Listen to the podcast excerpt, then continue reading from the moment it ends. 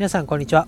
ブログと投資で子供の学費大学費用を貯めるハピチョキ今日もやっていこうと思いますこのラジオでは現在子育てをしているけどお金についてどうやって貯めたらいいかとか貯金しなきゃと思ってなかなか踏み出せてないよという方に向けて15年後を楽にするために、えー、ハッピーな貯金で明るい未来を作るラジオとなっております。まあ、早くからお金を準備して、えー、子供の選択肢を、えー、お金のせいで、えー、狭めないようにしていきましょうということで今日もやっていこうと思います。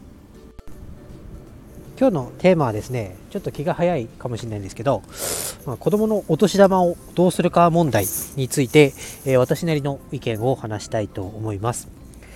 まあえー、お年玉もらいますよね。おそらくじいじやらばばやらに。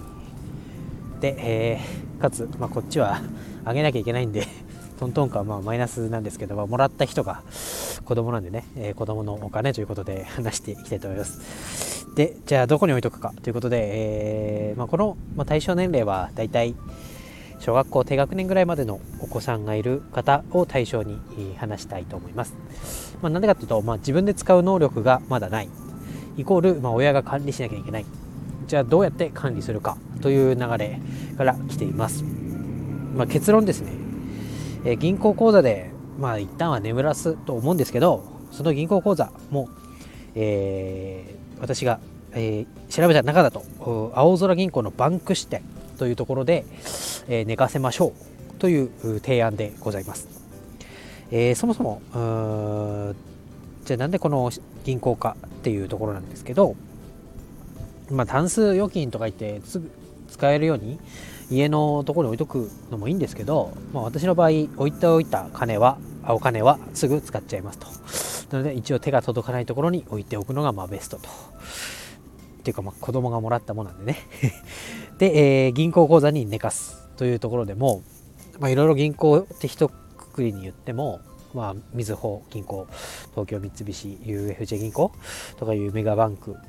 だったりネット銀行と言われる、まあ、楽天銀行とか住信 SBI 銀行とかいろいろありますけど、えー、なぜ、えー、青空バンク銀行青空銀行バンク支店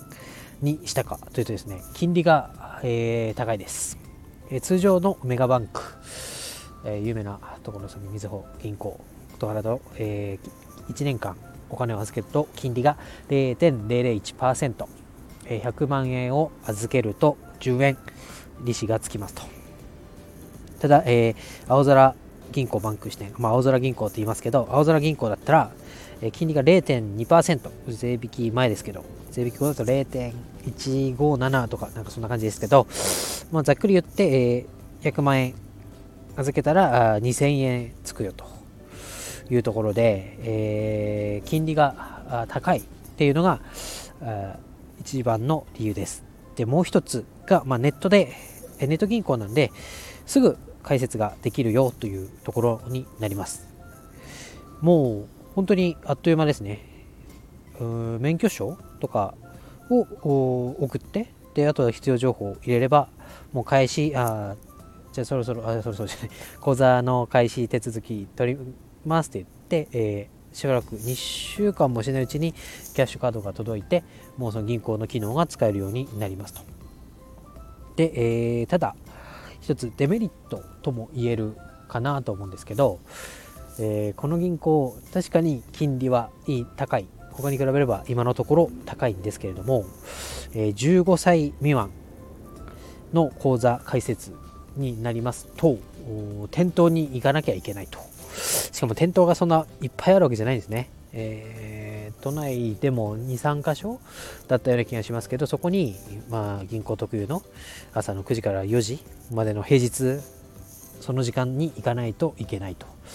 まあ、そんな時間取れるわけないっていうのもあるんですけど、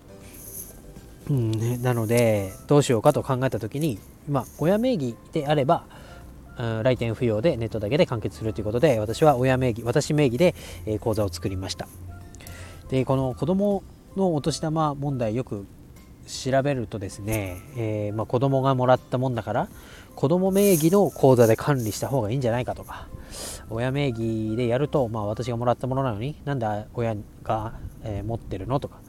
私がもらったんでしょうみたいな後から揉めるみたいなあとは子供名義の銀行で通帳を作っておくとあなたはこの時にこの人からこれぐらいをもらってで今これぐらい溜まってるのよっていう学習ができるとかいろいろあるんですけど私の結論としては、まあ、そんなまだお金が自分で使えない年齢の人人 人っていうか子供に対してそんな教育をするとか私のだみたいな感覚もないと思いました。なのでとりあえずは、えー、まあ中学校ぐらいまではとりあえず、うん、金利の高い銀行に置いておく。でそうするとまあお金をっていうものを、まあ、使うものとしてではなくて、まあ、運用するものどうやったら増やすかみたいなところの視点でも話せるかなっていうのでちょっと、うん、この銀行を選びました。うんまあこのお年玉まとまったら、えー、証券口座に入れて運用するっていうのもありだと思うんですけど、えー、まあ現金でもらってでそんなに0歳とか1歳2歳だったら1人1000円もらえればいい方ですかね。多くても3000円とかだと思うんでそんなにまとまったお金にならない。ということで、まあ、0.2%の金利ですけどそこに置いといてちょっとでもこう増えていくっていう選択肢を見せていきたい。で逆にまあジュニア NISA は別でやってますからそっちはそっちでまあ値動きだったりこのぐらい増えたよみたいな減ったよみたいなのが分かるのでそっちはそっちでまあ教えるというところではまあ2個選択肢を持っててもいいのかなというような結論に至りました。でちょっとこれ私も全然詳しくないんであれなんですけどなんか贈与税とか名義預金とかなんかいろいろ出てくるんですね。で贈与税っていうのはまあ、たとえ子供の口座であっても実質運用しているのが親だったら年間110万以上子供に渡すと税金が発生しますよとか、まあ、それが渡すにしても教育資金の一括贈与だったり、まあ、子育て資金、まあ、結婚とか子育ての資金で一括で渡す。これも2021年で終わっちゃうみたいな。もう終わってんのか。2年延長されるとか、いろいろわけわかんないことありますけど、まあ、それが、まあ、1500万までだったら非課税になりますよとかいう、そういう法律もあるらしいです。うん、けどまあ110万なんか、多分お年まだお年玉だけで貯まるような親戚いないんで、まあ、そこは心配しないでもう15歳で、まあ、子供名義の口座が作れるようになって、えー、その時点、まあ、ちょっと前かもしれませんが他にいい金利の銀行が出てきたりとか他にこう運用